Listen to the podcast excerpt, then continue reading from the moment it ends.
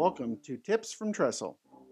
This podcast is dedicated to discussing the senior living industry with a unique focus on food, hospitality, and leadership. I'm your host, Aaron Fish. As a 25 year veteran of the hospitality industry, I've focused my work on creating exceptional experiences for the customers we serve. My goal for this podcast? Educate, inform, and inspire leaders in senior living to bring food and hospitality to the front of mind in our industry. Let's bring the innovative and passionate spirit of hospitality to everything that we do for the residents, families, guests, and employees we serve each and every day. So, what are we waiting for? Let's get to it.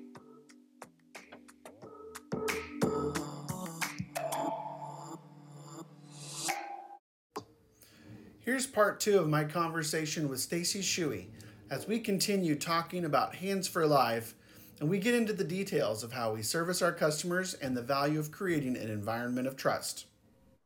So, Stacy, we obviously got to learn about you and Hands for Life and your amazing project in Honduras. And we started to talk about uh, how to start changing the, the, the, mindset of the people working in our communities. So, I wanted here in part two to really dive into that and talk about how we service our customers uh, and kind of some of your thoughts about that. You know, I, as somebody who also came from the hospitality industry into senior living, I appreciate that that background and that knowledge. I feel that it's much needed in senior living, and so um, I want to pick your brain a little bit about that. How can we improve upon what we're doing today to better serve our customers? Yeah, so um, we talked in the last episode about um, my project in Honduras, and doing the work there is providing me with a clean slate. I have a blank canvas to um, take a set of employees who are nationals, um, local people in Honduras, and train them in a way of thinking that they have not been exposed to, mm-hmm. um, who don't have any preconceived ideas of customer service or um, so we can go in and train them up in a way of giving care that does have a heavy emphasis on hospitality. I come from a hospitality background, um, worked for Hyatt Corporation for many years, and then started my own hospitality company. And so it's just ingrained in me to always be thinking, what can I do for you? To anticipate needs. Um, to I always worrying about how is that person feeling? Are they comfortable? Do they need anything? That's just how my brain is wired. Right. So when I um, switched industries over to senior living industry and I was an executive director, I really tried to instill the culture of hospitality in senior living. And I um, went back on that Ritz Carlton credo and motto. Yep. I'm sure you're familiar with it, where Ritz Carlton's credo is thinking, seeking to um, enliven the senses and instill well being and fulfill even the unexpressed wishes and needs of guests. So that's the credo that they live by um, as employees of Ritz Carlton. And their motto is We are ladies and gentlemen serving ladies and gentlemen. Yeah. So I think, you know, that's just so simple and beautiful and easy to transfer over to how we're looking at our seniors. Yeah, I yeah, I first of all, I totally agree. I think the idea of, you know, one of the things that we had we had talked about early on was, you know, we talk a lot about, you know, residents living in in their home when they come to an assisted living and we want to create a home-like environment. And I think sometimes when that happens, we get away from realizing and seeing those residents as our customers, right? Because we try to create a family atmosphere, which very important to do. But I think if we can can get our staffs to understand that know these are paying customers. You know they are the one they pay a rent uh, invoice every month and that rent invoice pays your salary and it pays for all of the amenities that they get.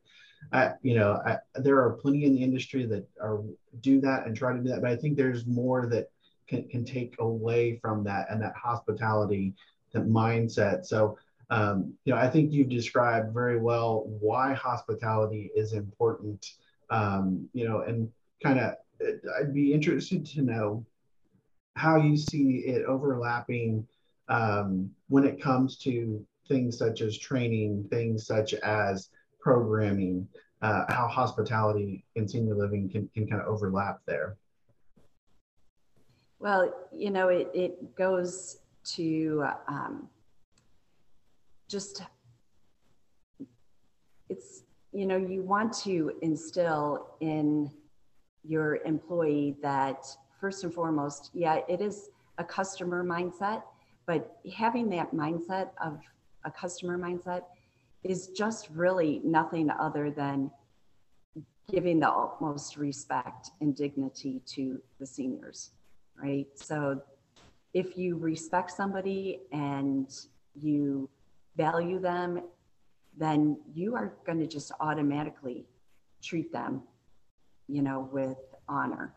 So I think it's drilling down to that mindset. Um, but we have to, you know, you have to hire the right people who possess the same values and morals. When I was the executive director, I found it very easy to train somebody who to you know wait on um, Mrs. Smith or to foresee what their needs are, you know, to help them um, be proactive in their care. So it's easy to train somebody who has those values and morals if they come in and they already have that passion and heart for senior care. So your hiring process is, you know, the key to the first step. And then you want to equip and empower your employees. You you need to make sure that the training is there um, but then you also allow them to make judgment calls um, you know and trust that they have uh, that they have the knowledge to um, make key decisions in the care of the residents and then you want to get out of their way you want to make sure that you're not you know, hovering over them. Get out, let them do their work. Yeah, and I think uh, you know the, one of the things I wanted to talk to you a little bit about was the value of training. You know, I one of the things I, I feel there's a tide starting to turn a little bit, but I think we our hand was forced by the issues with the labor market. Um, you know, a lot of experience uh, from from my perspective in the past has been you know, training is is important. We want to get them onboarded, but a lot of times the ongoing training, the you know, are we giving them enough time up front to do the the proper amount of training to best understand what's expected, to be able to empower them, like you were saying, to be successful. A lot of times that gets lost in the translation of, hey, we need somebody on the floor on Tuesday it's Friday. Can we get somebody in and get them through their required hours by the state? And then boom, they're ready to go and put them on the floor. Um, I'm curious how how um, your experience in hospitality and what you had to do with you know all the different companies you work with, such as Hyatt, um, and how that training and kind of that approach to training can be successful and benefit us in senior living. Yeah, um, you know, when I I was running the assisted living community, training was one of the biggest reasons why I left. Um, a new management company came in uh, and took over, and the prior company was doing a great job and put value into training. They um, understood that you have to pour into these employees, especially when it comes to memory care. You can't just pull somebody off the street and put them on the floor in memory care and expect a successful day. Um, you have to understand what's going on with the residents. You have to understand how to interact with a memory care resident. So training is the key to success there. And if from the top level, they're not valuing training and they're not willing to pour the dollars into it, um, the result is going to be where this company that I worked for, um, lawsuits. There were neglect lawsuits. There was wrongful death lawsuit. So it just it makes sense to mm. train, train, train. Yeah, and yeah, I I feel like that you know training it, it like I said gets overlooked, but I think a lot of times you know there's not the value of the employee in the process. You know, we're training to get to that endpoint of that person being able to fill a spot on a schedule. Sometimes it feels like, and so you know, the the training um, kind of as you talked about can go a long way in uh, you know not just keeping employees happy but also protecting residents and protecting the business. Because you know if if they know what's expected, if they're able to be empowered to make the right choices um, because they've been trained on what's acceptable and what's not, uh, you know, that it, it's a small amount to pay up front, I guess. The, the return on investment for that training um, can be significant if it's done right and it's valued correctly. Absolutely. And, you know, going back to the way that we get to implement our training and um, of our employees in Honduras. You know, in, in Honduras, what we're dealing with is a culture of um, people who don't trust each other. There is a lot of um, misgivings on, you know, what is the next person? When are they going to backstab you? And when when are they going to steal and rob from you and you know you walk around and there's guards everywhere with rifle guns and so we want to go in and change the culture and really bring our employees in and give them um, an atmosphere of trust so, Stacy, you've mentioned creating trust and, and trusting and empowering employees. I want to kind of get into that a little deeper because I feel that that's a huge piece of the the tr- not just the training of employees, but also kind of the business model and and how we can make a difference in in senior living. So, I'd love for you to talk a little bit about your perspective on creating an environment of trust for employees. Yeah, you know, it when I was in Honduras a couple weeks ago, we were touring an orphanage and the orphanage is a large one. They they have about 40 children there, all different ages, boys and girls and talking to the parents, the house parents and um, they're American and an American had built this orphanage. So it's a very beautiful, big orphanage. And we're getting ideas like, how do we take care of our kids and what's the best way? And we're touring around, and I noticed that they had cameras. And I said to the mom, I said, Oh, you have cameras everywhere. Is that, you know, necessary? And she said, Oh, yes, you definitely want to have cameras. She said, um, you know, there even though these are our own children, we can't trust them. Um, wow. We will find that they will go and steal their brother's shoes and go sell it on the street for some pocket change. So, yes, we have to have cameras everywhere. And interesting. Um, and so, when we came back to the States and I was working with my team here and talking things out on how our design and build is going to look in our assisted living um, and home for the kids. And I mentioned, yeah, you know, I remember we have to have cameras. And I said, but um, we have to have cameras, but when we're designing this, I said, we don't want to have everything locked up. That's where the conversation went. I, we were talking about memory care. Mm-hmm. How how can memory care look different? How can we put, you know, people with dementia amongst people who don't without having to lock them up and where they feel that they're in prison? And my coworker said, "Oh, well, remember." The house mom said you have to lock everything up because they'll steal everything. And I just, that just hit me as so wrong. Like, where is the trust? Right. And I said, no, we're going to have cameras, but we're going to tell our employees and we're going to tell our residents that the cameras are there because we're bringing outside people in.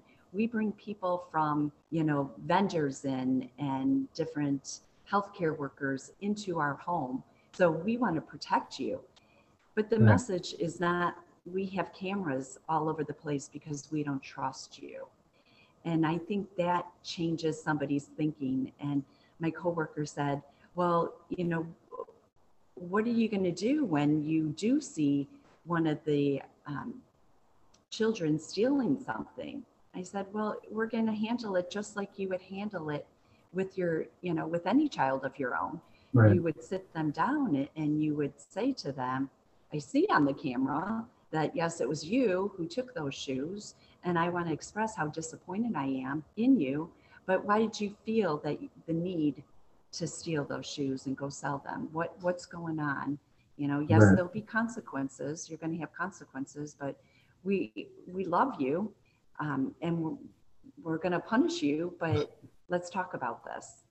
Yeah, I, that's how we have to do it with our employees too, right?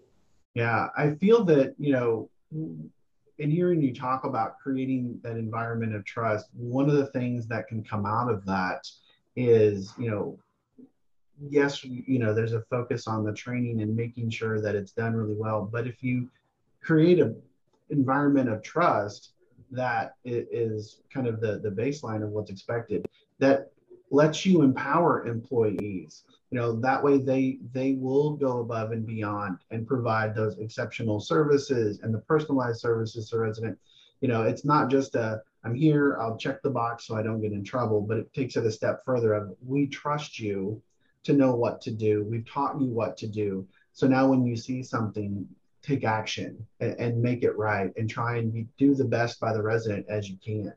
I think it really kind of right. Can evolve into something like that